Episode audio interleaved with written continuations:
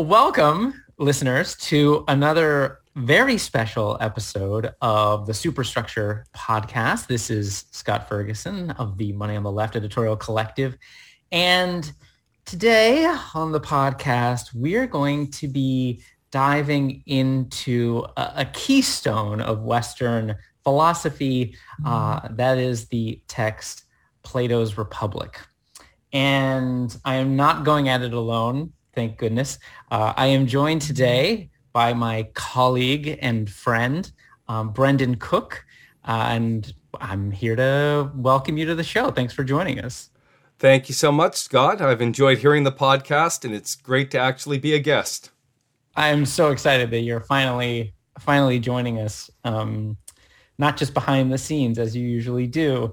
Um, maybe we can start off uh, by just ha- having you tell tell the listeners a little bit about your sort of professional background, your expertise. You know, what what what brings you to to come, you know, read and, and talk about Plato's Republic with me here. Yeah, thank you. That's a question I've thought about a lot because I'm not really a specialist in Plato per se, not by any means. So I'm Neither an instructor. Am I. right, right. I'm an instructor at U S F working with you, teaching humanities. And as an instructor rather than tenure track faculty, I really don't have a lot of time for research. And when I did, it was dealing more with early modernity, the Renaissance, Latin language rather than Greek. But in a way, I actually feel that I have one qualification to talk about the Republic, which is that in doing my reading of Renaissance literature, I'm encountering all the time the legacy of Plato, the legacy of ancient Greek political thought, precisely because it cast this long shadow over the history of the West. And so in some ways, I think I may even know more about the work's influence than people who may spend a lot of their life just focused on studying Plato, which I think is really one of the themes of the Republic, actually, the nature of specialization, how everyone ends up only looking at one small part of the question. So I feel like I've thought a lot about the influence Plato has had. To really go back and trace that influence is interesting to me for that reason.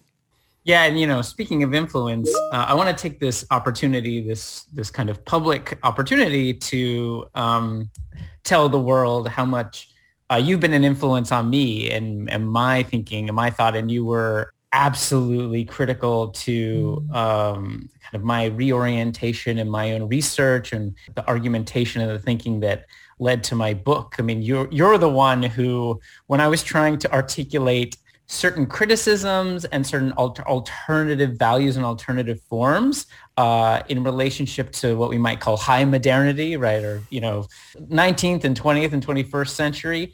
You're the first one many years ago now. I believe it might have been at a birthday party, uh, um, like a small child's birthday party, who said, well, you know, that sounds a lot like mm-hmm. the Renaissance. That sounds a lot like a lot of the, the debates that were happening even before the Renaissance between the Franciscans and uh, the Dominicans. Yeah, I just wanted to thank you for that and, and to just acknowledge it publicly. Even though this is your the first time your voice is, is appearing uh, on on one of our podcasts, you your voice has been felt in my personal but also our collective project for a really long time. Well, that's very kind of you to say. Thank you. So let's get into this. So as I said, this is a, something of a keystone of uh, Western philosophy, Plato's Republic. The twentieth century philosopher Whitehead famously uh, wrote that the safest general characterization of the European philosophical tradition is that it consists of a series of footnotes to Plato. And Plato, of all of Plato's texts, uh, and we'll, we'll talk a little bit about the nature of his writing and Uh, for those of those of you who are listening who are, are less familiar, of course, probably everybody's heard of Plato, but for those of you who are less familiar, you know, the Republic is, I think, widely seen as, if not the most important, one of the most important texts for the entire Western philosophical tradition. And I think one thing to say to get us going is that, you know, this text, I think, is so fascinating and worth revisiting, not necessarily for any particular claims that it makes, but rather that it it sets up a kind of set of frameworks and and uh, a series of problems that seem to just never go away.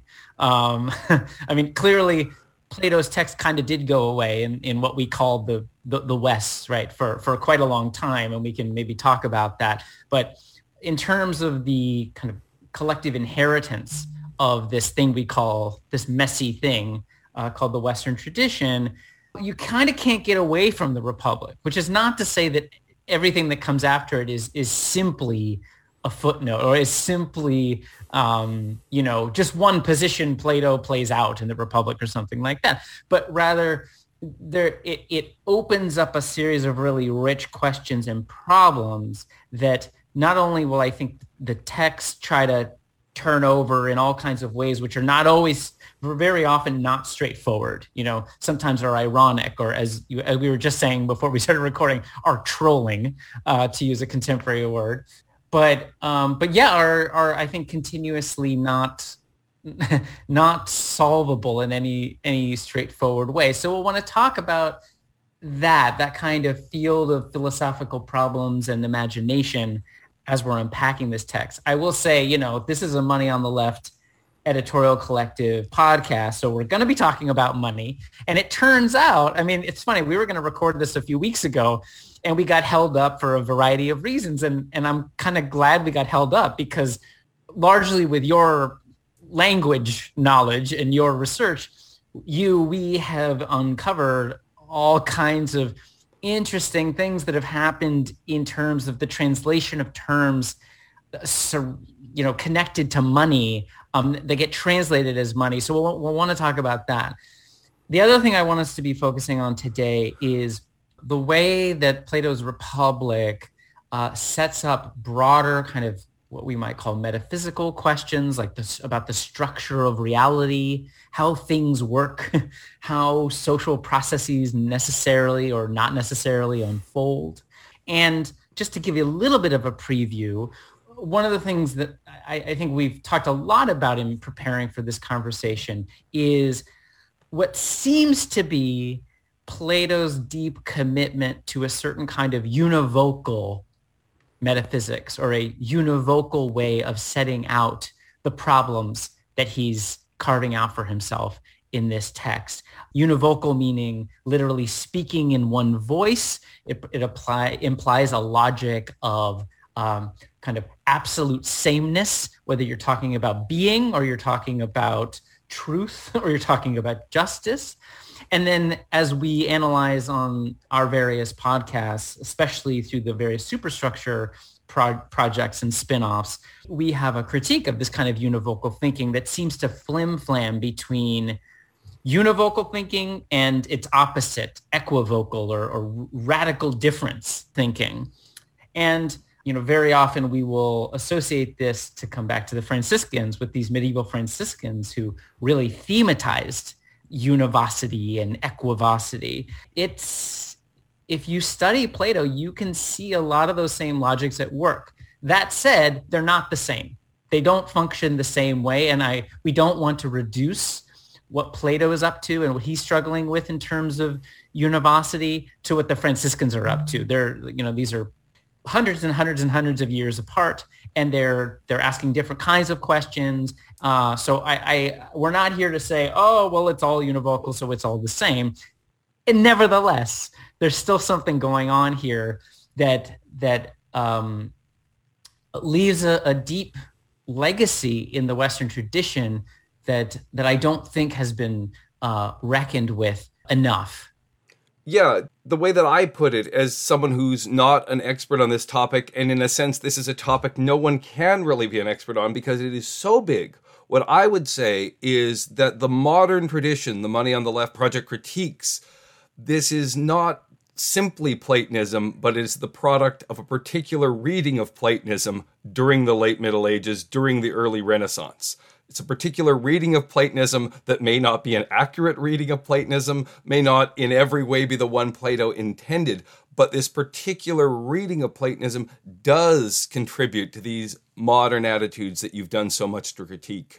Right. That's really, really well said. So Okay, that's that's a kind of big esoteric preview of where we're going. And if you, you know, if if you're if you're being thrown off and you're like sort of new to this this world, don't worry, we'll get there. Now I want to I want us to step back and and just start doing baby steps, right? So, um, who is Plato? Where did he live? When did he live? Do you want to try to take some of these basic questions on? Yeah, well, maybe the single most important thing to know about Plato's own preoccupations is that he's living in the fourth century B C E Greek city-state of Athens. And even though he's trying to think in terms of different types of society, different kinds of government, the immediate problems of Athens are always on his mind, and this Athenian system of democracy that so radically empowers average citizens, that's always on his mind in terms of critiquing it. As much as he's looking at the big picture, the immediate problems of Athens and Athenian democracy are always there, and this already established tradition of Athenian philosophy, because Plato was both the student of Socrates and he's also the teacher of Aristotle. So he's right in this tradition of Athenian philosophical thinking.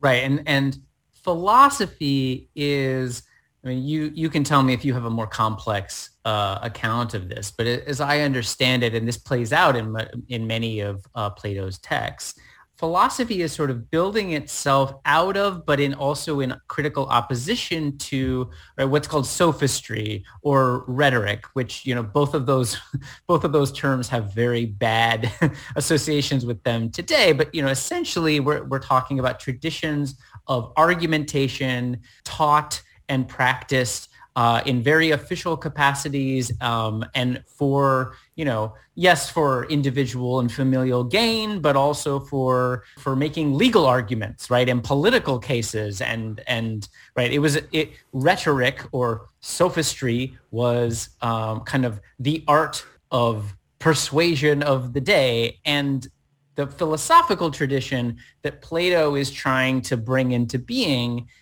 is clearly coming out of that, right? Clearly indebted to that tradition, but philosophy, the literally it means the love of wisdom, and we'll get to this because this is very important for uh, what's going on in the Republic. The love of wisdom, the love of learning, the love of knowledge, the practice of philosophy is supposed to have a kind of higher calling, a higher purpose that's not simply about making masterful arguments in a court of law or in a, a political setting. How'd I do there? I mean, that's exactly right. Like every intellectual movement, the sort of philosophical tradition we see with Socrates, Plato, and Aristotle, it's engaged with and critical of other intellectual traditions. And so the sophists are very recent because they are creatures of Athenian democracy, because every free man in Athens has the power of a legislator. The power of persuasion is correspondingly important. But as we also see in the Republic, they're also in dialogue with the traditions of Athenian tragedy and comedy, with writers like Aeschylus, Sophocles, Euripides, Aristophanes, who are the only four who survive to this day, but there are plenty of others. And even further back, you have the poets of the Greek world like Homer and Hesiod. So all of these different traditions, the claims of poetry, drama, and rhetoric are all being interrogated in this sort of new type of discourse philosophy that they're trying to create. Yeah, and it's they're they're both being interrogated, but they're also being reflexively redeployed and synthesized, right? Too, it's not just we're different from all y'all. It's it's no philosophy is is its own kind of mixture, right? Its own kind of construction, taking up the tools of each one of these while trying to make the claim that what we're up to as philosophers is different than what you all are ultimately Uh, oriented toward. And in one way, we could say that's really what Republic is about. Superficially, it's about the question of justice, and it's often called On Justice in the ancient world. But as with so many texts, what it's really about is itself. It's interrogating the nature of philosophy and its relationship to Greek drama and poetry and rhetoric preceding it. Right. So before we kind of get into what we might call the voice of the text, the position from which it speaks, tries to make meaning, pose problems, engage a reader or a, you know a, a somebody watching it being performed potentially, maybe we can talk a little bit about this figure of Socrates. So uh, Socrates, as you suggested, was a historical figure, right? He he positioned himself in a particular way in the world. How would you describe the figure of Socrates, and how do we know about Socrates is another question. This is very interesting because there are so few documented sources on the life and views of Socrates. I mean, mostly because so much ancient literature is just lost generally. As I say, we've lost all but one of the comic playwrights, all but three of the tragic playwrights. But part of the problem of knowing about Socrates is he seems to really have been committed to not writing anything. He had these very principled arguments against setting things down in writing, which Plato recapitulates by, of course, setting them down in writing. And as a result, we're at the mercy of those who wrote about him. So we have the accounts of Xenophon, who was one of his students. We got Plato's accounts. We have a very unfavorable presentation of Socrates by the playwright Aristophanes in The Clouds. And there are probably other equally biased accounts that we've now lost. But at the same time, it's always interested me, even just reading Xenophon, Plato, and Aristophanes for all of their different agendas, you do sort of get a consistent picture of the kind of person Socrates was. This habit of Socratic irony, of pretending to know nothing, of interrogating people by trapping them into self-contradiction. They all agree on that in a way that one really feels one knows the person. Even the accounts of his very distinctive physical appearance, the snub nose, have come down to us fairly consistently. Yeah, I want to pause right there and just introduce a term, right? So there's this Socrat, we, we might call the Socratic method or the Socratic way is sometimes called the the negative way, right? And it's it's sort of aligned with what people in, in the hermeneutic and theological traditions will will call the apophatic mode, right? The thinker, the philosopher, the whoever whoever is doing engaged in this knowledge practice doesn't necessarily purport to be able to positively speak truths, but instead is very good at poking holes, finding contradictions, hypocrisies um, in other claims to truth. And somehow the kind of dynamic process of peeling away all of those, all of those seeming truths have a have a supposed truth value in themselves. And we see this in the dialogues of Plato when Plato imagines these conversations involving Socrates. But I guess my point is because Plato's dialogue, including Republic, they're so obviously fictionalized, they're so obviously the imaginative creations of Plato, there'd be no reason just based on those to think that Socrates really used this method, were it not that Xenophon, an entirely different student of Socrates, gives us a little conversation, and it's the same kind of thing. The seeming ignorance, the asking the questions, and not necessarily proving. Socrates doesn't prove that he knows anything, but he proves that through the conversation, at least Pericles doesn't know anything. So there's at least that confirmation that however much Plato is presenting a, a fictional story in his dialogues, it really is based on what for his contemporaries would have been the recognizable methods and sort of language, the voice of Socrates they would know. And maybe one last little detail I think about Socrates before we start talking about Plato and Plato's dialogue form, which you've already kind of previewed. Socrates' demise, right, is marks his legacy. Right. Can you can you tell us a little bit about how how his life ends? This is very important for Plato, very important for Plato. So in, in his lifetime, so Plato is Socrates' student. He's a generation later. He's telling these stories about Socrates through these dialogues. It's all shaped. Everything is shaped for his first readers by the knowledge of how it's going to end. The death of Socrates, the condemnation by the people of Athens, by this democratic Athenian system of which Plato seems to be so implicitly critical. There are, are many dialogues like the Euthyphro, where Socrates' death isn't directly mentioned, but in this particular story, he's about to go into the courthouse to be put on trial and ultimately condemned to death. And so the death of Socrates is, in a way, for Plato, the most important fact about him, even when, as in Republic, it never comes up. This is always where his story is going. And his his um, death, he's not only sentenced to death, but he makes a choice, right? He he chooses death rather than capitulating to the demands of the polis. Well, and here we have no choice but to assume that Plato's account is accurate. Uh, because it, and it's a heroic one, as opposed to as opposed to the case of his method of conversation, where we see other people like Xenophon attest to it and in his own way parodying it in The Clouds. Aristophanes does. The only real account of this, of how the details of how this goes down, is Plato's one of his early dialogues, the Apology, where we see Socrates is at first, the way the Athenian court system works is that the free men crowd in there. They crowd into the courthouse. And first they vote to decide whether you're guilty or not of what's been charged. And so Socrates has been charged with teaching people not to believe in the old gods and corrupting the young men of Athens. And so first they hold a vote on whether he's guilty of this. And according to Plato, and this is all just Plato's account, they barely find him guilty. The voting men in the room barely find Socrates guilty. It's very close. And now it's come it's the time to decide the punishment. According to Plato, Socrates becomes more combative at that point. He becomes less conciliatory. He almost goes out of his way to antagonize the jury. You're supposed to offer a sort of punishment as because they vote on which punishment you get. The defendant, if they've been found guilty, says, I'd like this punishment. The prosecution always calls for death.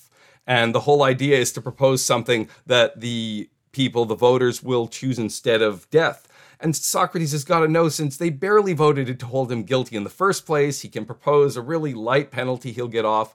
But according to Plato, Socrates proposes that his penalty should be free food and board for life, which so antagonizes them, according to Plato, that the vote to give him the death penalty passes by a greater margin than the vote to find him guilty in the first place. Some of the people uh, who had originally felt he was innocent of the charges were so antagonized and alienated by his change of tone in the sentencing that they vote to convict him. So yes, according to Plato, this was a deliberate death. Socrates chose to die. We see that in other ways too. Later, he has opportunities to escape because the Athenians don't really want to kill him. They'd be happy to see him just go off in exile. So yeah, I think it's worth mentioning that in Plato's presentation of it, the death of Socrates is a deliberate choice. It's a lesson for his students. It's a lesson for the people of Athens. Yeah, and it functions as a sacrifice and a heroic one. We could say, you know, thinking about an overall kind of tone and structure of tragedy, right? It colors all the dialogues with with that sense of fate, you know, I mean, it makes me think of like certain really fatalistic, you know, streaming shows, you know, like Better Call Saul, we know it's not going to end well, right? Yeah, the people of this era, they were the ones who called it irony. And the original meaning of that was the knowledge of where things are going. In the sense that they used it in Athenian drama, it's when you know more about the fate of the protagonists than they do. And that knowledge of where it's heading retrospectively colors everything else. Right. So there's we're already getting into the complex voicing, right? The the the the way of making meaning that uh it, that structures Plato's dialogue. There's so many levels and layers of meaning and counter meaning and reference and yeah, maybe so we've been saying, right, he writes dialogues for the most part, right? And these are these usually involve two or more characters, right? Mm-hmm. Discussing important issues, important topics, um, with usually in the service of uh, advancing philosophy, the love of wisdom, as opposed to any other prevailing school or method or common form of, of knowledge making. And often Socrates is featured as, you know, the star of the show, the lead character who's kind of um, begrudgingly convening uh, these conversations. So yeah, what what can we say about the dialogue form? So the Republic is a dialogue, right? And there's multiple, multiple characters. But what would you say about the Platonic dialogue? Yeah, at first I'll just add that, as you know, but I'll say for our listeners that the Republic is, in a way, it's a narrative about a dialogue, because the That's whole true, thing right. is Socrates recounting a conversation and what different people said to him. So we're hearing Socrates' recollection of what they said the whole time. So there's an interesting extra layer there. But yeah, the dialogues of Plato, they don't simply have the problem that you would normally expect. And you'll see this in other ancient philosophies. So the Roman order, Cicero does dialogues too. And all of these have the interpretive challenge that you have multiple characters, often real people, speaking in their own voice. And the moment you do that, there's already room for lots of wonderful irony. When you have a well-known, famous person say something that either is or isn't associated with them and so on. You've got this game of wondering what's the author's opinion, what opinion are they actually trying to expose through the characters. But things get harder with Plato's accounts just because of who the main character is. It's not just that there are a bunch of people, none of whom is Plato talking about these issues, but one is Plato's beloved teacher and master, and someone who is known for having, of course, very different opinions, presumably, even from Plato. I mean, I mentioned this. In one of his dialogues, Plato dramatizes Socrates' opposition to writing. He has Socrates explain why writing is bad in all kinds of ways. And so you've got to know... This is the Phaedrus. Yeah, you've got to know Plato doesn't agree with this. You've got to know he's not signed on to this argument completely, because you're reading a piece of writing. So his opposition to Socrates is signaled there explicitly, or rather implicitly. But yeah, so even before we get to the unique problems of Republic, and it does have, as I think we agree, at least one unique problem, you have this problem already that everything Plato does, he's never speaking in his own voice. And whenever he has Socrates speak, you're always wondering, is to what extent is Plato using Socrates as an author insert to advance his own agenda? Or to what extent is he, in a way, having Socrates speak in order to criticize his old master? Is something like the Phaedrus the equivalent of Marx criticizing Hegel by working through Hegel's ideas? And we're left wondering about that. The whole history of the interpretation of the Platonic dialogues is trying to resolve questions like that. So would it be fair to say that this is beginning to tease out the difference between what might be called Socratic irony and Platonic irony? Yeah, I think we could say that, because the Socratic irony is, it's present within the dialogue itself, because Socrates will do his familiar type of questioning where he'll pretend to know nothing, he'll play dumb.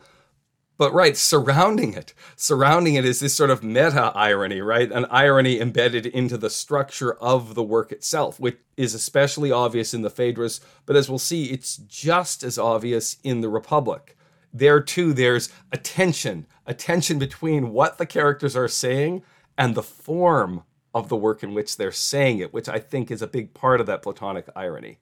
Yeah, absolutely. And I think this is one of the many, many reasons. I mean, you know, any text is kind of endlessly interpretable, but I think that is one of the key reasons why Platonic dialogues lend themselves so readily to multiple interpretations. And right, there have been a series of, you know, identifiable, often self-identified schools that have, you know, their Plato, you know, they have their read, they have their take on what particular texts mean, what relationships between texts mean, whether you can read relationships between texts at all.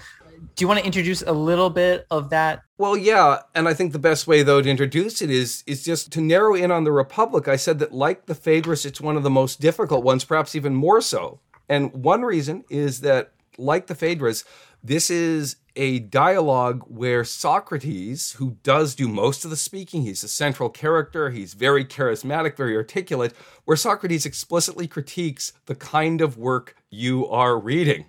In the Republic, Socrates attacks not just writing, as he did in the Phaedrus, but he attacks poetry, which he defines, and the word can often really just mean fiction in Attic Greek. He defines as anything. Poem is really, he says, doesn't have to have meter and a particular rhythm the way Homer does. What really makes something a poem is when you have a bunch of fictionalized characters all speaking in different voices.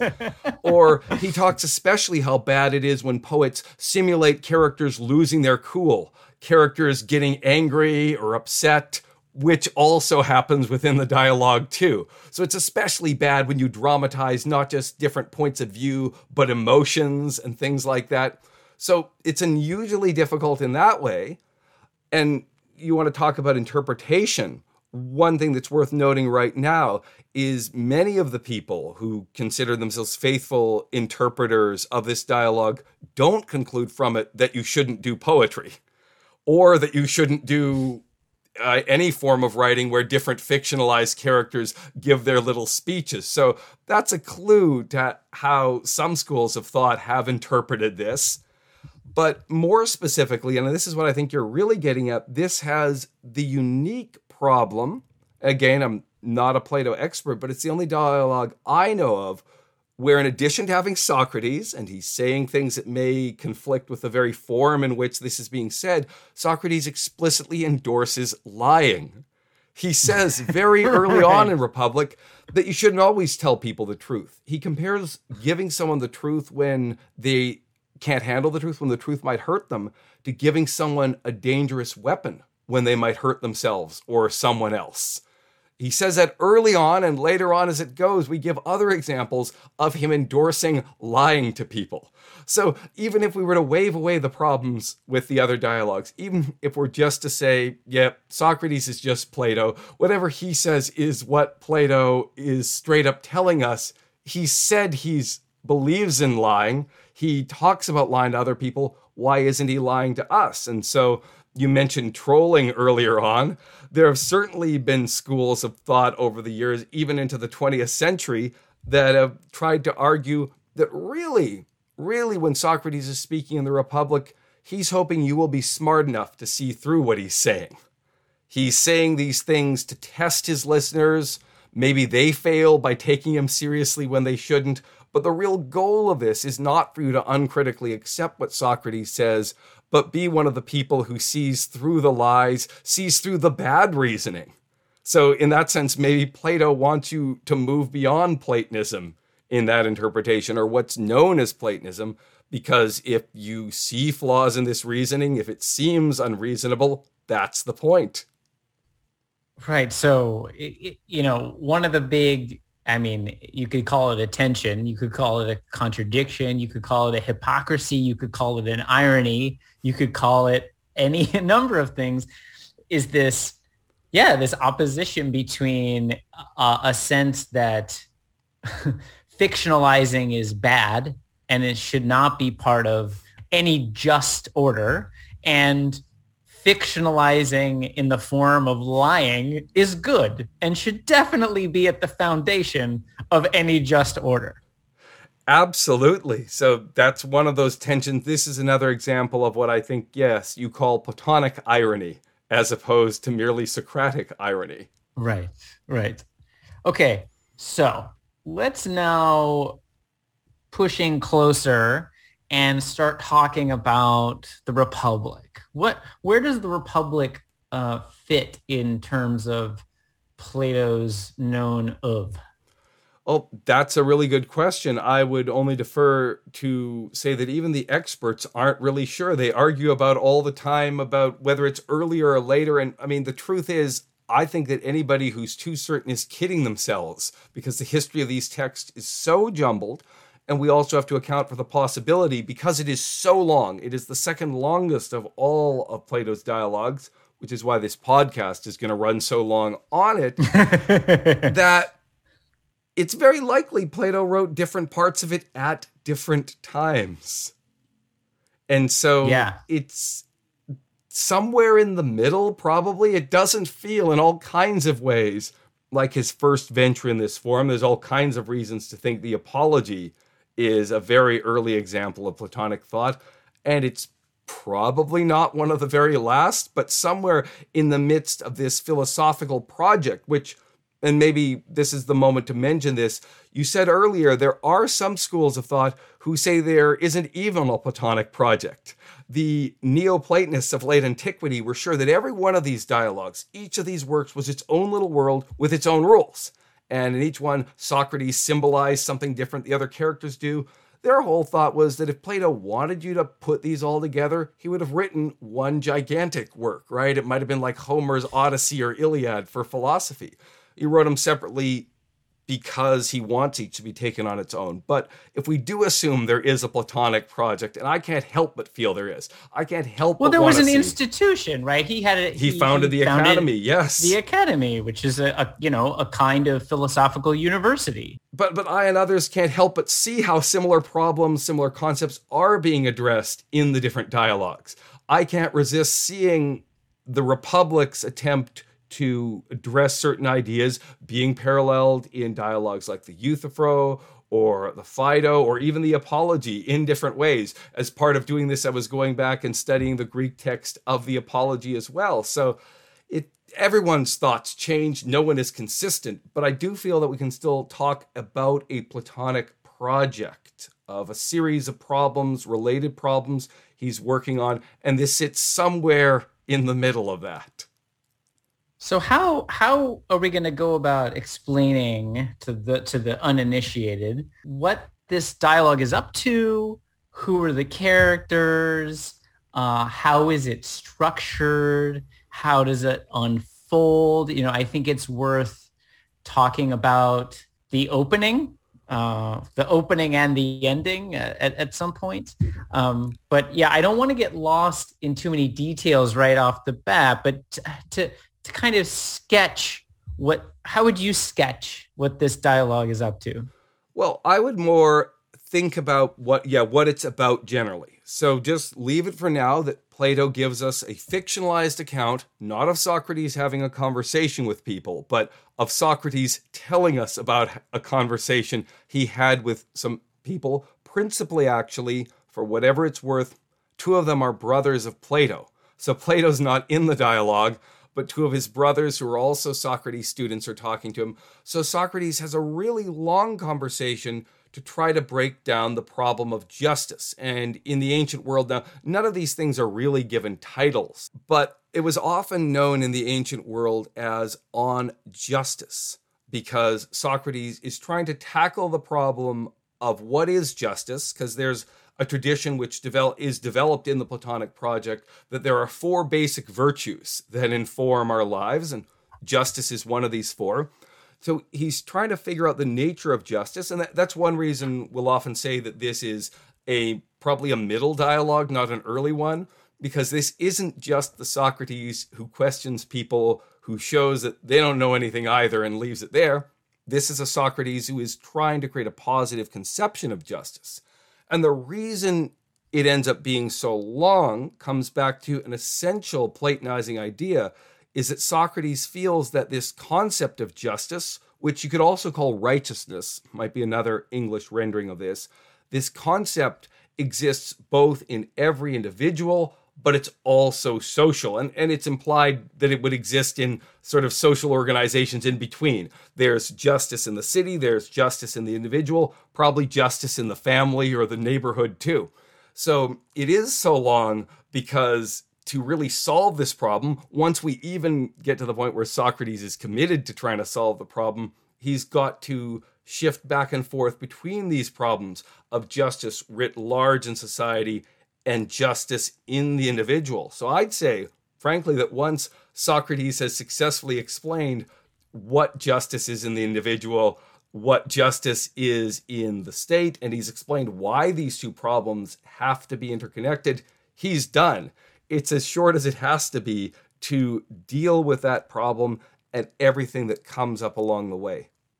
Yeah, that's really helpful. Yeah. So it, it, essentially, he is creating connections between, painting a kind of picture between justice and injustice at the micro level, which for him is the individual, it's not bacteria, huh. and, and then at the macro level, which just to remind, to get everybody on board here, you know, uh, Brendan used the term city, and then he ter- used the term the state, right? So this is this is a context that's, you know, this is not the Roman Empire. This is not a modern nation state, right? This is a, uh, this ancient Greek system of of city-states, which were, you know, we could call them sort of quasi-autonomous. Like these were the fundamental, the city-state was the fundamental political unit that was recognized at the time. And so when he's when he's trying to think about the macro, he's thinking about how is the city-state organized. And of course, then there's a, you could call it like a super macro, right, which is the cosmos, right? And so the ordering of the cosmos needs to align with the ordering of the macro uh, city-state, which needs to align with the ordering of the soul, the individual soul. I would say myself, I don't see as much about the cosmic order in this dialogue myself. Just at the end. Yes, there there are nods to that problem, but it doesn't really thoroughly hash it out. But I'd say here that actually Superstructure host Will Beeman here made what I think is one of the most interesting critiques of the whole dialogue, which is Socrates really doesn't attempt, even attempt to understand a political order, to imagine a political order beyond the city-state. Beyond the city-state, there are just other city-states. There is Indeed. No attempt to imagine an over, other than maybe the cosmic order, which is not really political. There's no attempt to imagine a political order that assumes and contains all these city-states. No, and the only kind of relationality that you see articulated is a certain a certain inevitability of economic competition, right, which can either either be articulated as mutually beneficial trade or war, right? But no no kind of higher political order other than that. No, the city-state, that's as macro as the macro end of it gets. Yeah. Just yeah. as the individual is the lowest on the bottom. So the dialogue, which as we've said is is is a is unique in the sense that it's actually Socrates telling us about this time when, right? Mm-hmm. So it's all, it happened in the past, and this happened and that happened, and I said it. It doesn't start with, so, you know, I, you know, I, I bumped into this group of people and said, what's justice, right? That's not how it unfolds. It, it unfolds in a, in a kind of dramatic scenario um, that feels characteristically Platonic in its, in its dramatic structure. How would you describe how Plato kicks this dialogue off, and maybe why why it's important? Like, so I'll just say this. Plato has a has a tendency to start his dialogues in ways that feel sort of like in medias res, a little bit incidental. And you feel like you're, especially, and I remember being a freshman reading Platonic dialogues and feeling like, ah, get to the point, right? You know, what's the, what's the issue? But in the meantime, there's tensions, there's pleasantries, there's, you know, you know, I was going out of town, or I was coming back from from this or that place. So how does how does the Republic start? Well, and this is one thing I really enjoy about it a lot. And the first time I read it, the truth is I read it over thirty years ago, the very first time I tried to crack this open. And one of the only things that stuck with me at that age was the opening, because in a sort of a, a dramatized way, in a very narrative way, I think you see Plato laying out the themes that are going to be dealt with in so much more detail later. There's Socrates is at the home of this wealthy man, Cephalus, and he has an interesting conversation with him where they talk not really in a philosophical way, just a conversation about the nature of growing old, the nature of passion and desire. Cephalus talks about how life is easier now that he has less of a sex drive.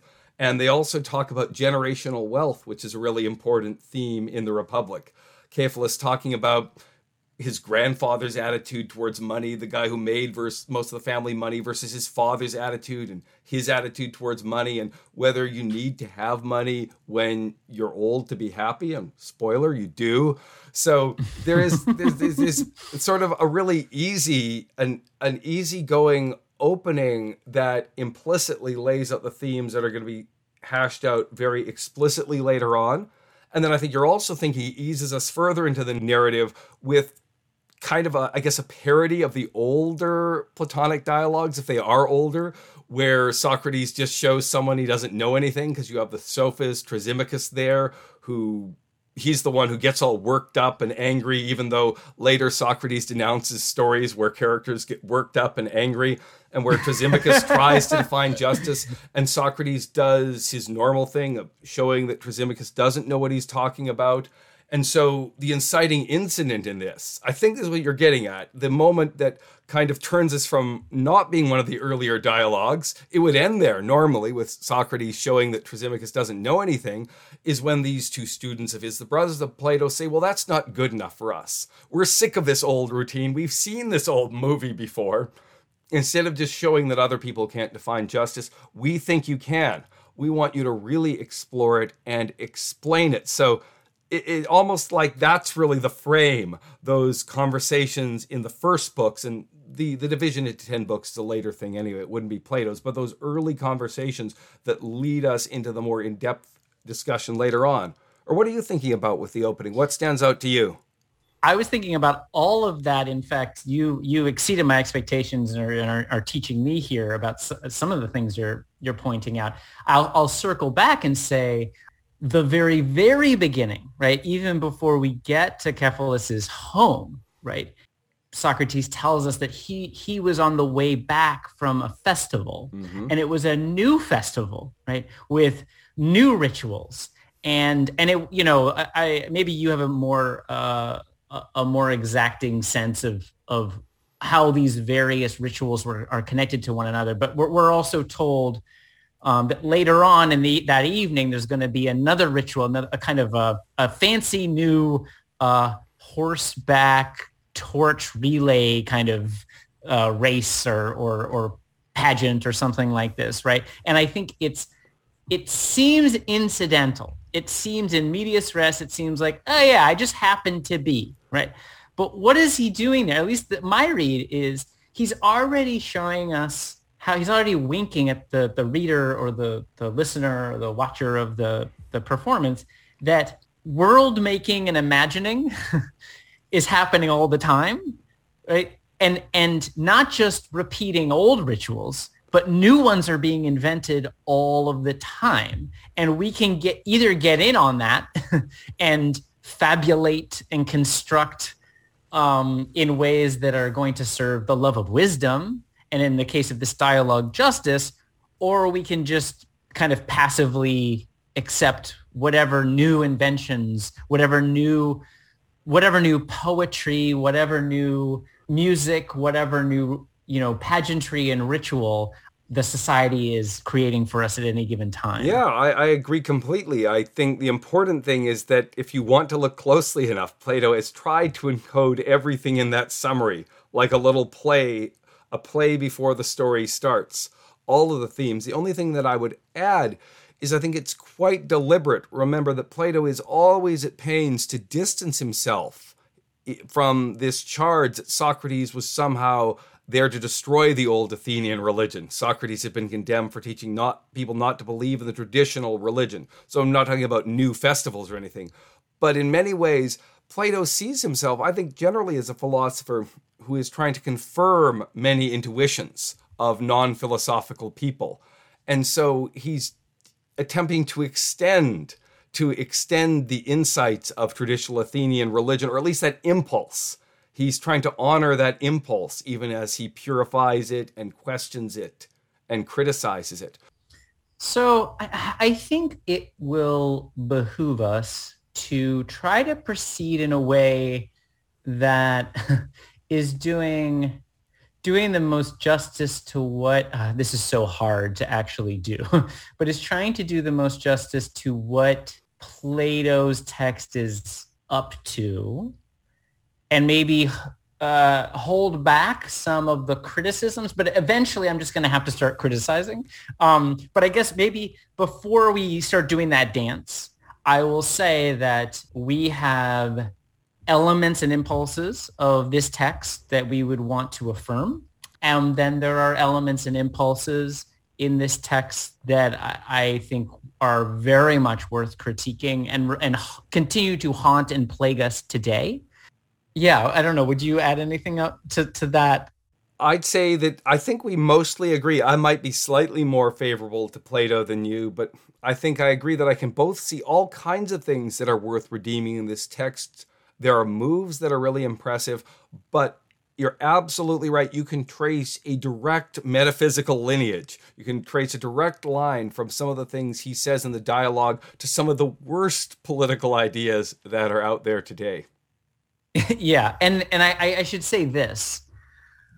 There are plenty of critical lineages that overtly call out, you know, what, what Plato is up to in this dialogue and link it to sort of modern totalitarian regimes and things like this, right? And, and you know, sure, we can note that in passing, you know, that we're not a totalitarian apologist um, by any stretch of the imagination, but that I think what we have to say is pretty, our our criticisms or our trepidations are are unique in this way, right? They're not the standard ways of holding this text at, uh, kind of at a remove or, or, or looking at it critically. Certainly, some of the people who criticize this end up still embracing, I think, some of the ideas we might feel are the most pernicious about it.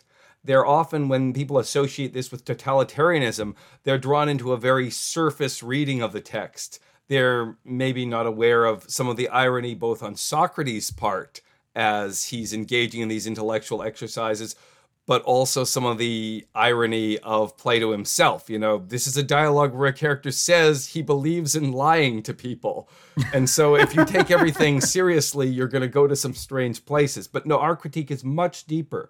I think one of the best ways to read this text anyway is just to look not at any one specific claim, but at the methods and the assumptions that are everywhere. And some of these methods and assumptions, as I say, they're there in other Platonic dialogues too. So even if Socrates is trolling us in this particular dialogue, even if the point here is to sort of play a game with Plato's brothers to see whether they can see through him, it's hard to let him off the hook for things that he's doing in every other one of these dialogues. Sort of maybe this is the yeah. time to explain that my sort of interpretive rule for understanding Plato's presentation of Socrates is something I like to call the Kaufman rule. And here I'm thinking both of the filmmaker Charlie Kaufman, who's made such films as I'm Thinking of Ending Things, Being John Malkovich, and Adaptation, and also of the nineteen seventies comedian Andy Kaufman. And what I always like to say is that Plato may be Charlie Kaufman. Like the maker of I'm Thinking of Ending Things or Being John Malkovich, Plato may be interested in creating a story that undermines itself, that leaves you uncertain of where the narrator begins and the characters end. But at the same time, Socrates is not Andy Kaufman. He's not doing what the comedian Andy Kaufman did in creating this whole persona for himself, playing this character for years and years when he doesn't really believe any of it, when it It's not his authentic being. We have to believe that Socrates is serious about these ideas, about these positions, if he keeps presenting them in one dialogue and the next. Yeah, and I would say to come back, there's there are certain habits of posing problems, even if they lead to paradoxes. There's certain habits of posing questions and posing problems and playing out um their their various possibilities and dead ends and, and supposed, you know, supposed answers that that sticks in Plato's works, as opposed to just, you know, any positive articulation like, you know, lying is good, lying is bad, right? Which you'll get in, in the same text. Well, yes, his, his his very love of presenting us with these contradictions and these paradoxes tells us something about Plato's way of thinking that he's not going to exactly. be able to get out of and disown. The more he tries to demonstrate his own irony and self-knowingness and reflexivity, the more he's owning up to this way of thinking. It's, right, it's a way right, of thinking right, right. you own the more you try to disown it. So I'm going to try, and you can tell me if you want to, you know, complicate this. I'm going to try in in a sort of sweeping gestural way to offer offer an analysis or a reading of how we get from this this kind of opening gambit that you that we've been discussing so far to this broader question of what is justice. Because at a certain point, that emerges as the key weighty question of the of the dialogue, and that's what we're trying to figure out. So the way I would describe this is moving through Cephalus and then or Cephalus and and uh, other characters as they as they start to tease out questions that inevitably lead to the question of what is justice. What Plato's text is doing is showing us to a certain extent the ways in which to just pose this question at the level of what the individual does is insufficient. So what I would say is, yes, I agree that he's sort of playing out a little, a little playlet, right? A little back and forth to show us that this is not a early, purely negative way, apophatic um, dialogue in this, you know, in this more pure, pure Socratic mode.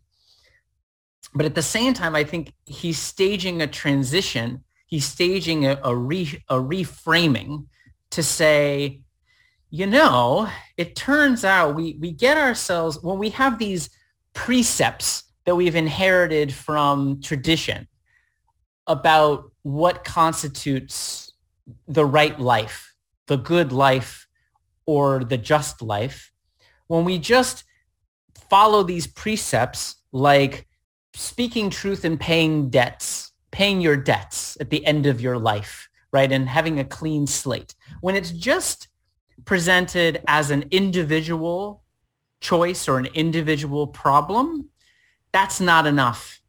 And that justice is actually a macro problem. It's a macro problem of the city-state. Yeah, and this gets to what I mean about the method that I do think you see consistently throughout the Platonic dialogues. Plato, as I say, tends to be someone who wants to confirm the intuitions of ordinary people more often than not, and build on them, build on intuitions that are in the structure of language. So we see this in an earlier dialogue, probably earlier, the Euthyphro, where there's this question of devotion, the word devotion, and Socrates picks at the fact that you can talk about being a devoted son or daughter and being a devoted follower of the gods. So ordinary language uses this one word for these two different situations and concepts. This must be related. Let's figure out how they're related. So in Republic, there's this same obsession with the fact that when you talk about this, justice or righteousness, whichever you want to call this, dikaiosune, it can be applied to an individual or the state. You can say this is a righteous city. You can say this is a righteous man or woman. So one reason that he feels we got to look at the macro and the micro is that ordinary language is already suggesting it. There's an intuition that people have that these things are connected. Otherwise, they wouldn't apply the word in both cases. And this gets us to Plato's method. Sometimes this ends up being called the theory of the forms, that whenever one word, and this is explicitly said in Euthyphro, whenever there's one word applied to a bunch of different situations, there's got to be something in common. And if you could find out what that common denominator was in all these situations where that word is invoked, then you would understand its essence. You'd know what it really is. So even as he wants to understand justice, he wants to demonstrate this theory that whenever you use this word in different places, you're going to find this common core. Yeah, and maybe, I mean, the, then this becomes a question of, is that common core supposed to be univocal? You know, is it supposed to speak in one voice even as it's speaking in many ways? It's in danger of being univocal. It really is. I think we agree that this is one of the places where you can certainly read Plato in a critical way. There's none of this sense, at least as it's presented perhaps in Aristotle's critique of Plato's ideas about the analogical character of words, that there is some way you can strip down all that beautiful difference and variety from words and get at that clean, abstract essence of things. the only extent I think that Plato even allows for an element of variety, he allows for something other than kind of a stark, flat univocity, is in the idea that whenever we use a word like justice, we talk about a just person or a just city, these uses are all going to be slightly different because none ever gets at this pure, abstract reality. So that's the only thing that saves him. Yeah, so it's it again, it's not a posit- it's never a positivist univocity, right? That that's a kind of release valve for him in a way. Um, maybe we should say a little bit more. So you you mentioned the forms, and mm-hmm. you're talking about Plato's commitment across his dialogues, and of course, Plato scholars will tell you that the forms are talked about in different ways in different dialogues, of course, and, right? Because he's um, developing his theories about them, right? Um, and of course, it's they're sent through the ringer of Platonic irony, and you know you, you can ne- there's no pure access to these supposedly pure forms. Um, so in English, we off, most often refer to, to to these as forms, and they're supposed to be the, you know, the kind of abstract shape that certain, well, what, ideas and things well, take. Socrates gives a really great example, at least for me, very illuminating in the Phaedo, where he says, you can look at any two sticks side by side, and they're never going to be exactly the same length. You know, if you measure them carefully enough, they're always going to be a few millimeters different. But you look at the two sticks that are basically the same length, and you say they are equal. And so no two things ever are really equal, but they sort of correspond imperfectly to this idea of things being equal. This idea right. of things being equal that presupposes actual instances of approximate equality. And then so you have the range from lowly everyday things like sticks all the way to key terms for Plato across his dialogues, the good, justice. But in that case, sticks may be lowly and everyday, but equality isn't. Equality is another foundational and important idea. So even in the lowly and everyday, these ideas are there. Different things we call beautiful in all kinds of different ways, and this is a problem that, of course, fascinates him, approximate imperfectly the idea of beauty, the way different pairs of objects approximate the idea of equality. And so in this case, we see early on, you know, people are saying, oh, Socrates, you say that a just ruler is like this, but you can't show me any ruler who's really like that. Socrates' answer is, well, that's because all the societies and people and rulers that we see, they approximate this idea of justice, and they all do it imperfectly. The real mystery and wonder is that we even recognize this idea of justice or equality or beauty when we never see it presented perfectly.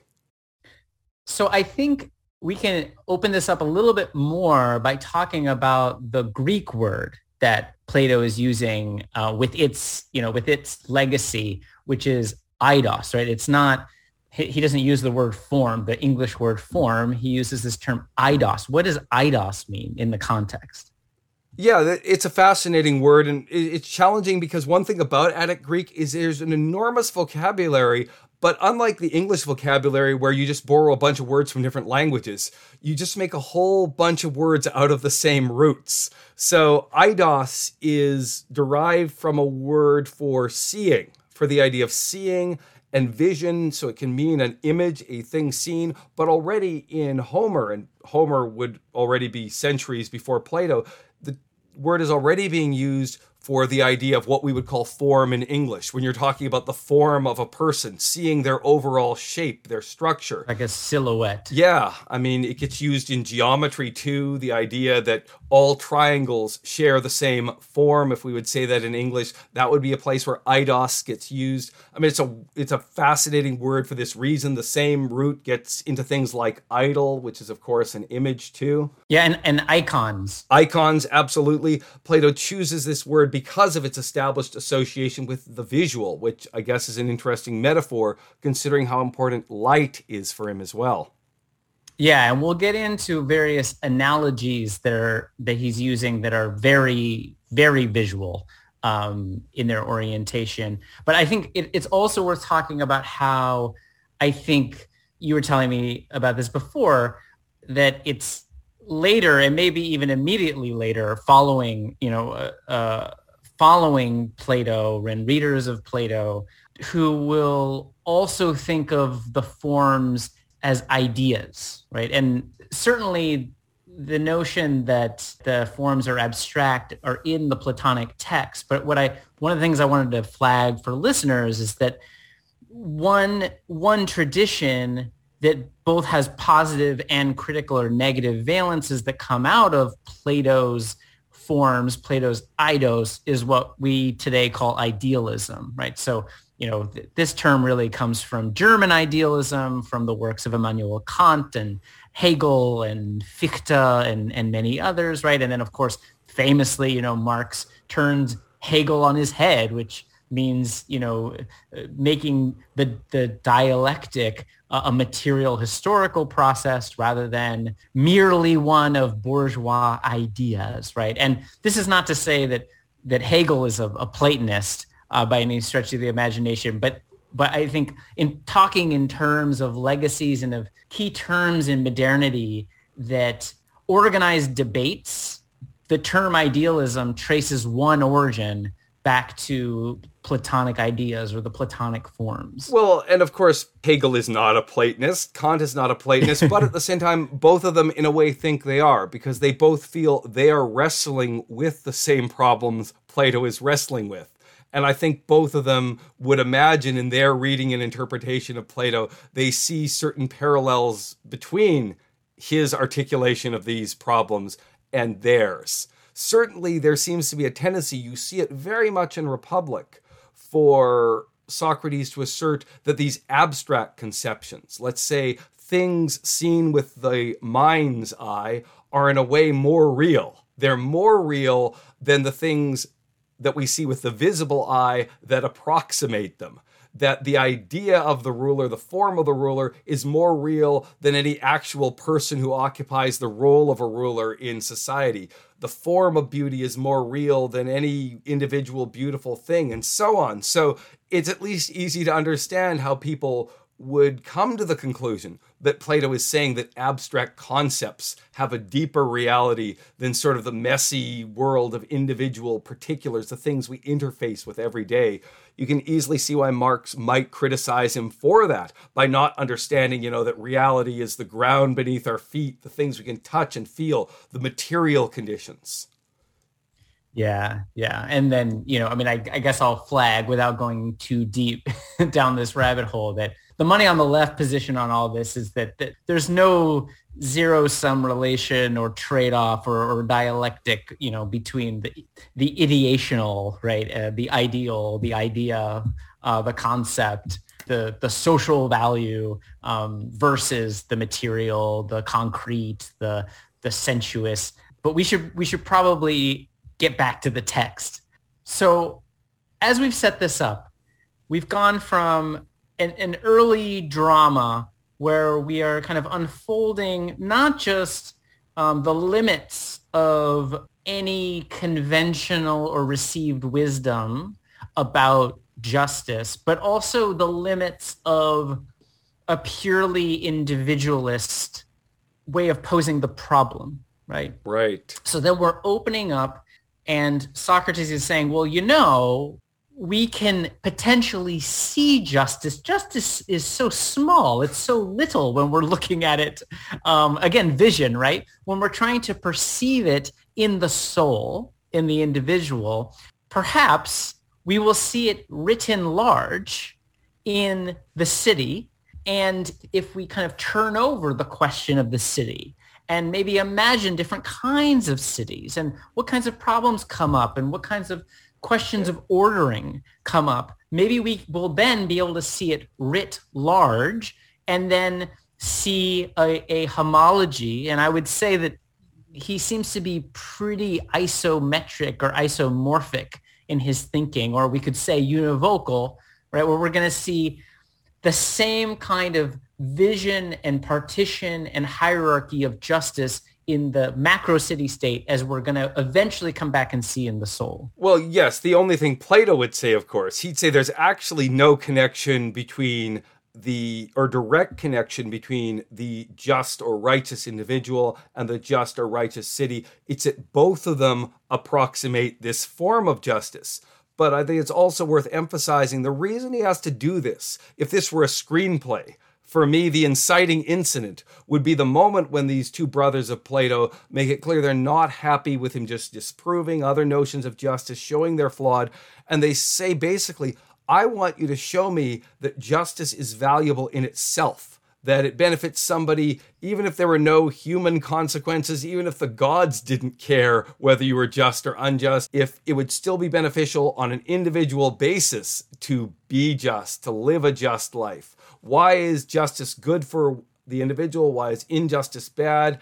And that kind of challenges Socrates to say, well, I can prove it, but to your point, it's not going to be possible if we just focus on the individual. We've got to get this bigger picture of the form. He doesn't say the form, but that's definitely the idea. We understand the pattern of justice. We understand what justice looks like by looking at the community, the larger. Then we can go back to the smaller again, which gives the dialogue this beautiful structure, because it's only at the very end does Socrates come back to the individual again, talk about the individual, most of it, which is why it ends up being called the Republic. This is a term, it's given to it in Latin, actually, for a term for the, the state, the government, the public sphere, because most of it ends up being about politics. It has to be about politics before we can make that move of going back to the individual. And one of, one of the other, I think, um, kind of... Um, implicit rhetorical moves being made here is not just simply saying we can't we can't think of this problem only in the micro terms of the soul. We need to see it writ large in a macro realm before we can even pose this question. Uh, I think uh, maybe another way of describing it, but I think it's it's a slightly different it's a slightly different move uh, is.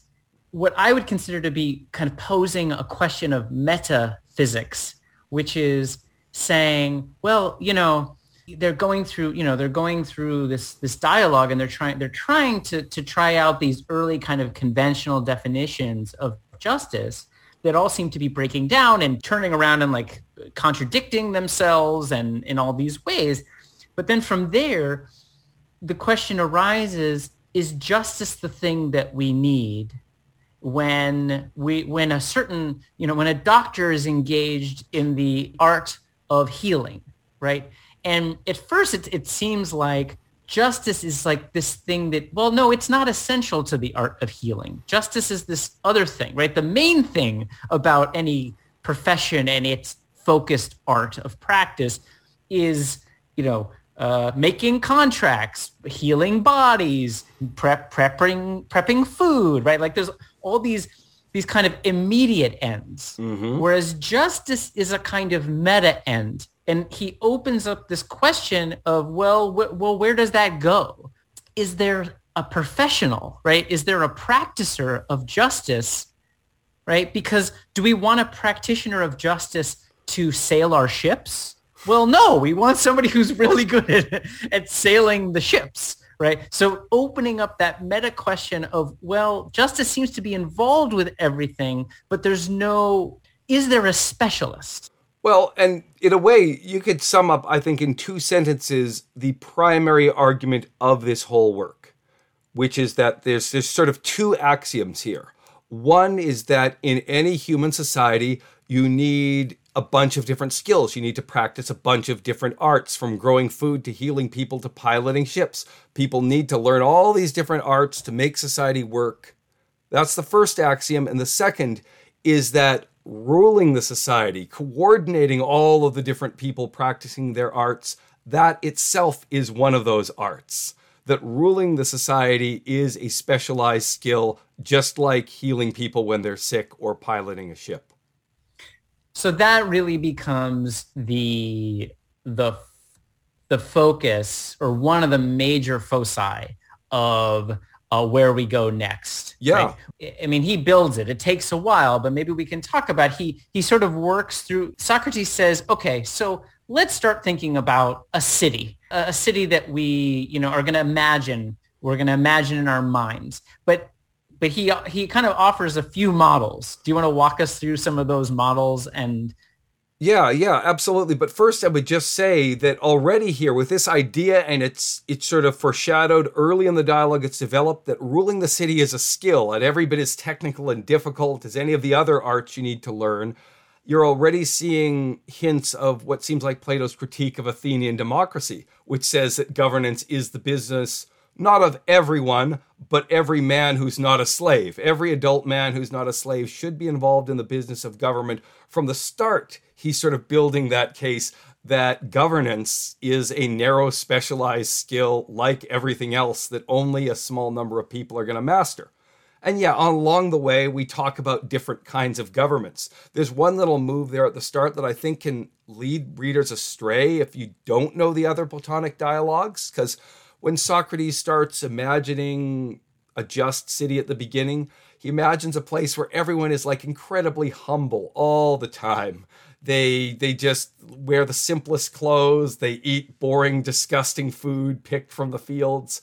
And right right at the beginning, his one disciple stops him and says, well, that's not for people, that's a city of pigs.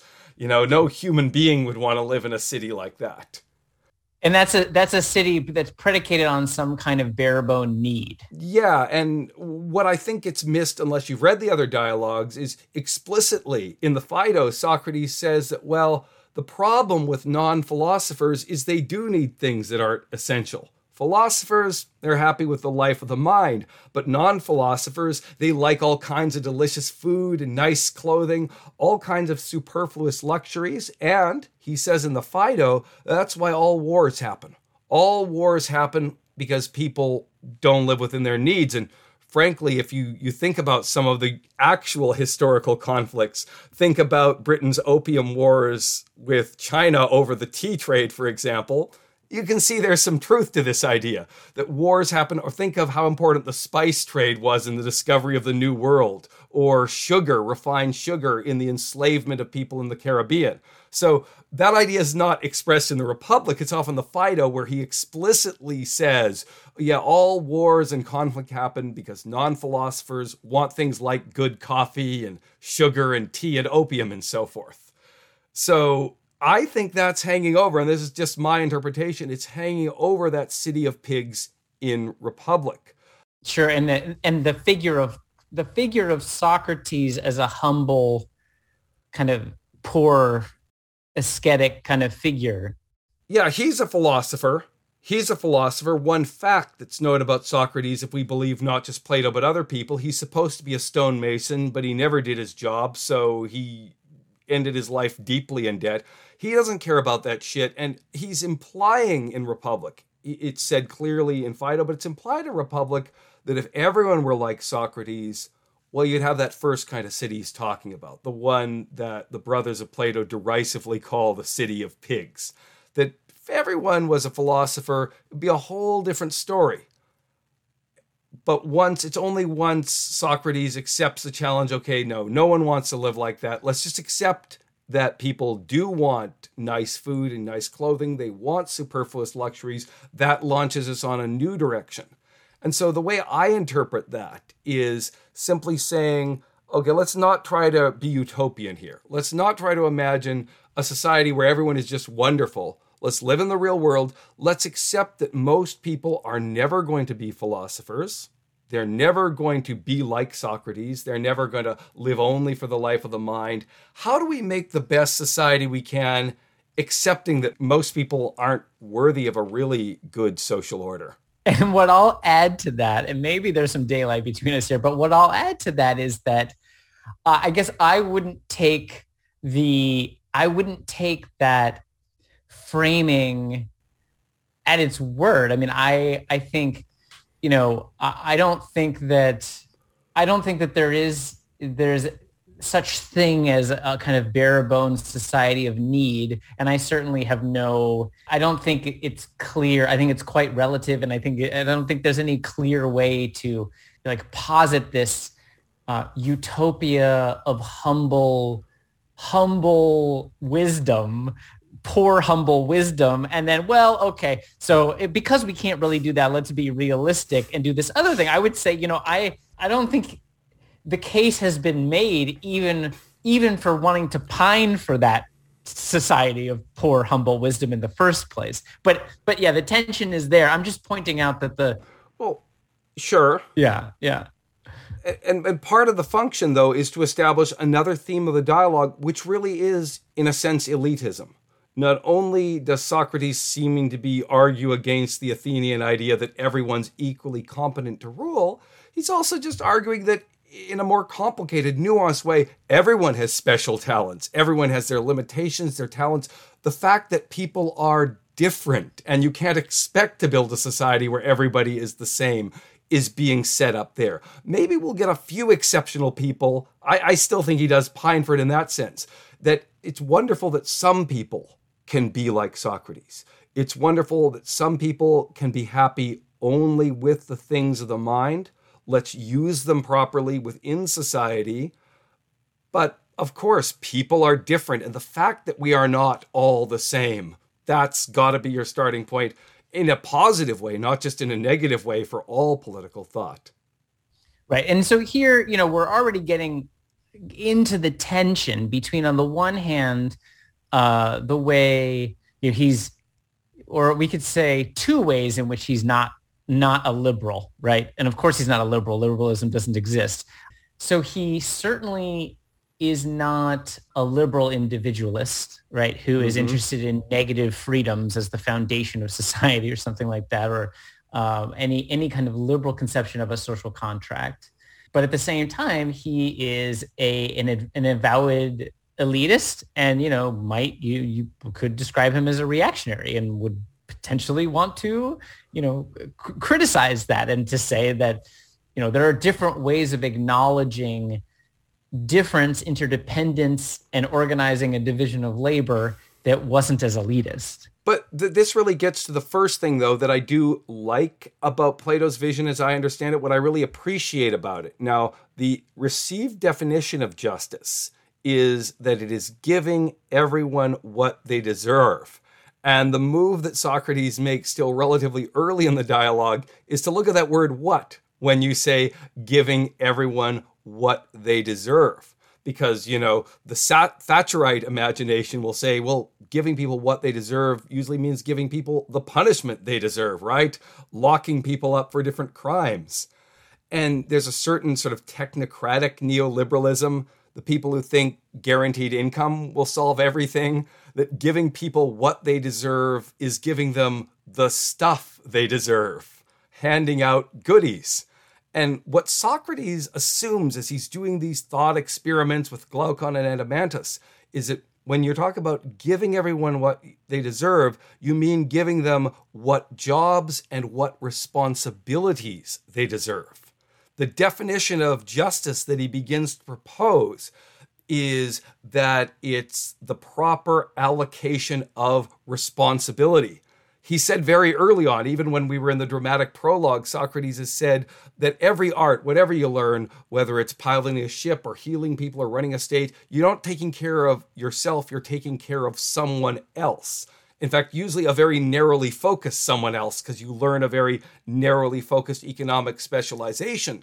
So the beginning, the vision of the city he begins to unfold is where you have all these people, everyone with a job and everyone with the right job for who they are, all taking care of each other in this sort of complicated web of interdependence, which to me is why you say he's not a liberal, because he does accept dependence and mutual need and obligation. It's baked into the system from the start, and it's not even a bad thing. It's not like certain Enlightenment philosophers like Rousseau who say, be better we were all living in the wilderness separately, but now we have to live together. No, it's yeah. a positive good that each one of us couldn't survive for a moment without each other, that we all need each other, we depend on each other. And so justice, and this is one thing I love about the Republic, his definition of justice is it's the best coordination of everyone needing and caring for each other. Right. And it also is, even if it has its elitist and maybe, yeah, criticizable, uh, univocal hierarchical elements, Um, I agree with you. I think that all those impulses are there. There's a there's a Green New Deal reading of the Republic, and and there's a Stalinism reading of the Republic, and I think you know both. There's a tension there. But I will say this as well: it's not a carceral state either, right? So one of going, you know, we're spending a lot of time at the beginning. I think that's, I think that's appropriate. One of the moves that happens at the beginning as well is he, in terms of pondering this question of what, what everyone deserves. One of the, one of the propositions is, well, you know, friends should be, should get benefits and, and enemies uh, should be punished, right?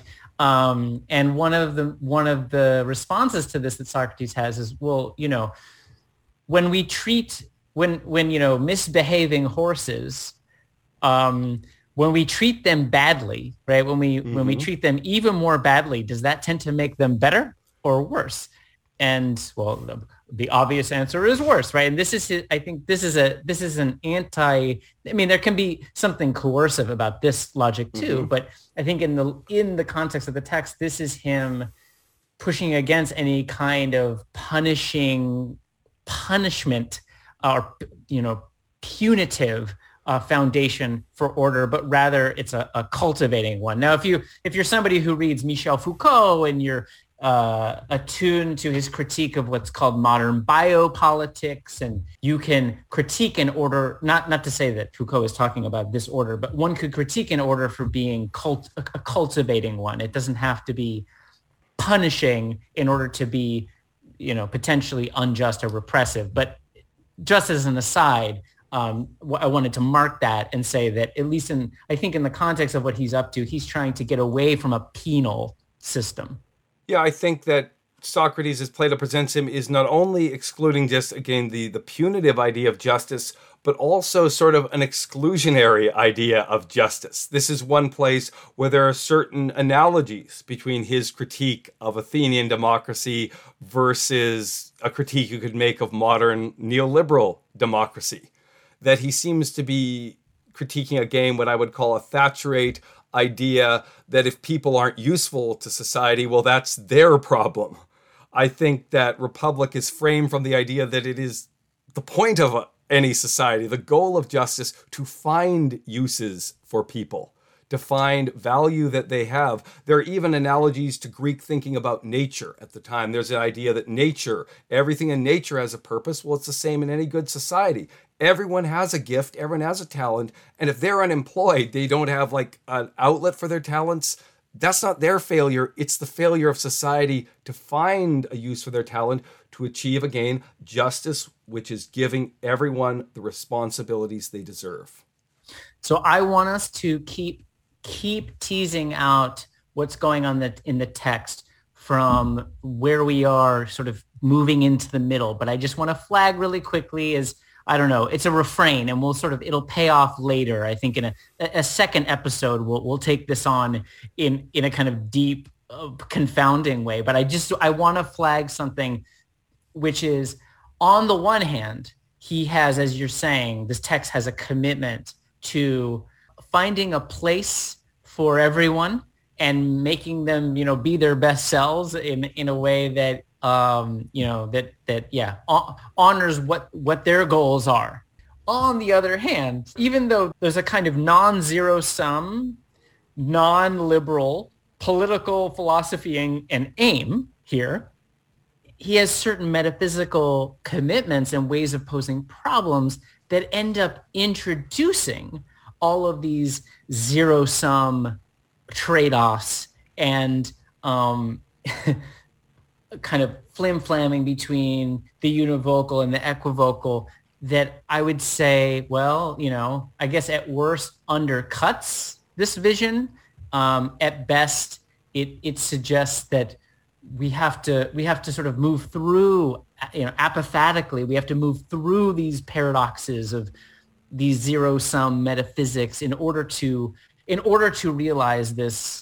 You know, what I, when I'm, you know, in a silly way calling this Green New Deal uh, vision. But I want, let's put a pin in that. We're just mm-hmm. teasing. We're teasing here. Pin in. Let's, let's talk about how he moves from the city of pigs that I, that the kind of, you know, the philosopher's ideal city, but not everyone can be such a great humble philosopher. So let's get real and build this, start to imagine this luxurious city. Um, but that has but that is constructed in such a way that exhibits the features of justice, the patterns of justice, the form of justice. So wh- how does he start to do this? Right. Well, the moment, the moment, I mean, the whole city of pigs things ends very quickly. I believe that Socrates suggests the city they're now talking about is the fevered city, suggesting that there's something unhealthy about the injection of all these unnecessary luxuries into the Constitution. This is where you get that very zero-sum vision you mentioned earlier, where he says that, well, once our city needs all these luxuries, there are going to be wars, we're going to have to be fighting other city-states and enslaving their people and taking land from them and things like yeah. that. And it's inevitable, but... It's inevitable once you accept that people aren't just happy with enough to eat. Once you accept that we live in the world where the opium wars happened or the Atlantic triangular trade happened, all of these terrible things are going to happen.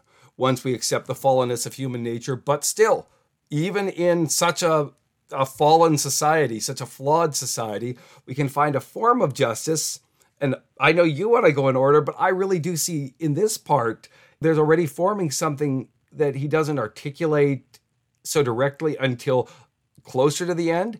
He's building towards the idea that then if you're not going to have a society where everyone is a philosopher, the philosophers should be in charge. This is the Platonic idea of the philosopher king. It's enunciated explicitly a little bit later when Socrates says you're never going to have a good political order unless philosophers can be kings or kings can be philosophers. But it's there from the start as the fevered city thought experiment begins. How are we going to give everyone the right job and who should have that difficult job of ruling? And the philosophers are going to guard and they are going to rule this ideal city. Yeah, he doesn't call them philosophers. He calls them guardians. It's pretty clear that they're also philosophers at the end when he says that philosophers have to be kings, but he talks a lot about this guardian class. And maybe it's worth mentioning here that another thing that Plato will know that his contemporaries have on their mind is they'll know that there is a very well-known alternative to Athenian society, which is that of Sparta, Athens' great rival. The Spartan constitution is utterly different from the Athenian one. One unfavorable classicist said that the difference between living in Athens versus Sparta is living in San Francisco versus living in Pyongyang. So maybe, um, yeah, Plato and, and, and other students of Socrates seem to be a bit more sympathetic to Sparta than to compare it to North Korea, but nevertheless, it's an undemocratic society ruled by an austere warrior aristocracy. So when the idea of the guardians emerges, that we're going to have this small class of rulers who are also the only people who bear arms within the state, already everyone's going to say, yeah, Sparta, that, that's a real-life example that approximates this idea. Maybe, too, we can say a little bit more. I know you've you've informed me about um, the distinct nature of Athenian democracy. You know, we've we've we've mentioned it here and there, but it's, you know, it's not certainly. I mean, you know, we can argue whether uh, the contemporary United States is actually a democracy, right? I mean, th- th- these these are bigger questions, but what. What kinds of procedures, what was the, what were the spaces of democracy like in Plato's Athens, right? It's a, it's a, it's a different world. It's a different picture than what we think of when we think of the word democracy. Very much so, even though I think we see later on when Plato talks about the values of democratic society, a lot of it does. There are analogies to post-war United States. This is something I explain four times a year when I teach the same goddamn class over and over again. I, I always talk to my students about this. So by this point, I have it down. I say that on one level, Athenian democracy may seem more exclusionary than the current U S system because there's no pretense of enfranchising women, for example. All Athenian women aren't involved in the system. A third of the adult population are slaves. There's no attempt to include them. So I'll say to my students that from one point of view, you know, so-called democratic Athens sounds more like the antebellum South, right? A small minority of enfranchised people with all of these people locked out. It's more like Mississippi in eighteen fifty. That said, though, there is one difference which, certainly for the men of Athens, those who were empowered, made it feel much more empowering than the post-war United States does for someone who has the franchise now. That's because those, say, thirty-five thousand non-slave men, they weren't just voters the way someone might be in, you know, pre-Civil War South. They were really legislators. For so many important decisions, it wasn't a matter of electing some representative. When people would vote and pass laws, it was first come, first served at the legislative assembly. People would just crowd in there. So I always say to my students, it's not so much there were only thirty-five thousand voters. That sounds very exclusionary. There were thirty-five thousand members of Congress slash judges, because every one of those Athenian men had the power of a member of Congress in the United States or a judge, because there's, there's, they're both judge and jury in the trial. So for the men of Athens who did have the franchise, it felt incredibly empowering. And certainly what Athenian aristocrats, and this includes Plato and his family, the old money, the old families, what they noticed was not how many people were excluded. So they didn't think of it as an exclusionary system. They thought of it as really inclusive because it included really poor people, people from bad families. And democracy for them was really poorocracy, the rule of the poor, the rule of the mob, which is another sort of strain I think we see in Plato's critique of Athenian democracy. So he's he's playing with the minds, right, of his audience here, and giving us what? What would you say? Uh, I mean, it's in this dialogue, it's it's yeah, it's it's critical of Athenian democracy. Democracy is part of this kind of, we'll get there, but this it, it's a slippery slope to tyranny, essentially. But is he giving? Uh, I mean, so what's the relationship between the vision of Sparta versus this second city, right? The the luxurious city, which becomes the ideal city, but but as a fallen one. What's the relationship then between Sparta and this ideal city? The most obvious one is the one we mentioned, that in Sparta, there are even fewer citizens than in Athens. There's an enormous population of slaves. The Spartan citizens are a small minority. They're the only ones who can have weapons because you don't want to arm the slaves. And they're the sort of the, the professional warrior class and rulers. So even though Plato really explicitly rejects later on, or Socrates criticizes the way the Spartan citizens treat the slaves, he doesn't like the fact that they don't even pretend to be ruling for the benefit of the slaves. That idea that your leaders are also the warrior class, that's there in the guardians. But I also see in certain other elements, there are things that can seem very strange in the dialogue that make more sense if you know about Sparta. Like there's a horrifying part where Socrates says that in this city, they're imagining this city in speech, that when children are born, you decide whether you're going to let them live or not, that you can ch- kill children at birth, sort of practice this brutal eugenic policy. And setting aside whether Socrates is serious about this, because he, he loves his irony, he said, be aware of lies, this is going to be familiar because it's something the Spartans actually do. So all of these moves are going to hit differently because we're thinking of Sparta. I'd even argue that the Spartan treatment of money and the Spartan policies about money and preventing the accumulation of money are on Plato's mind in another way in this dialogue. So there are lots of echoes and references to Sparta throughout this. In fact, well, later Socrates explicitly says, Sparta's not a good government. The Spartan system is not good. But it's a closer approximation to the government he's thinking of than any other he knows of.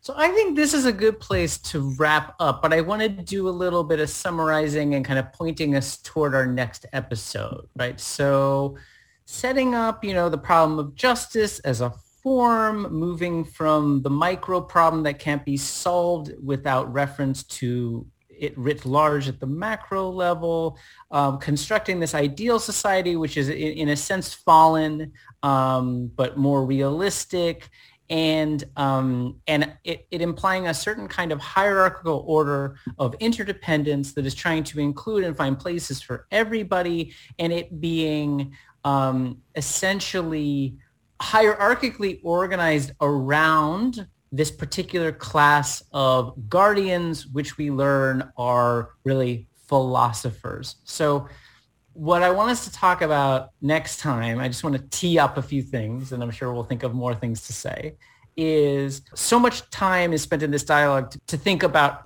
how do you create a guardian, right? How do you train a guardian? Essentially, how do you educate one into being? How do you cultivate one into being?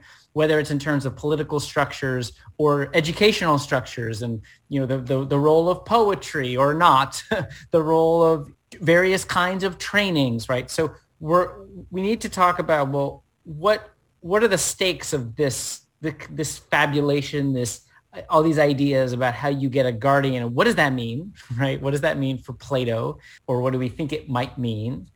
I want us to start to tease out, which we've been like kind of sprinkling about, really have been avoiding, like this question of money. And then the exciting new twist for us is that it turns out that the modern translations of words that appear as money in the various versions are actually, surprise, liberal, like super liberal, and have have this kind of liberal translation interpretation of what's going on in the text. So I think I want to try to figure out what's happening with money in relationship to the guardians, but also in relationship to justice and these bigger macro questions.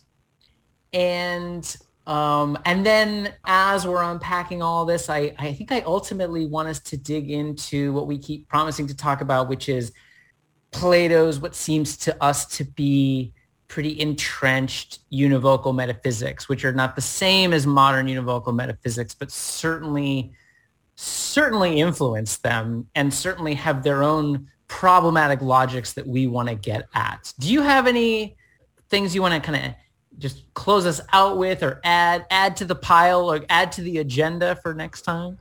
I think that sums it up really well. I think that there are more things to note that I think are interesting, worthy of redeeming in Plato, but I do think we're getting closer and closer to the habits of thought that he must be held accountable for. The unhelpful ways of thinking that really do have a problematic legacy in the present day. So I think we're making great progress.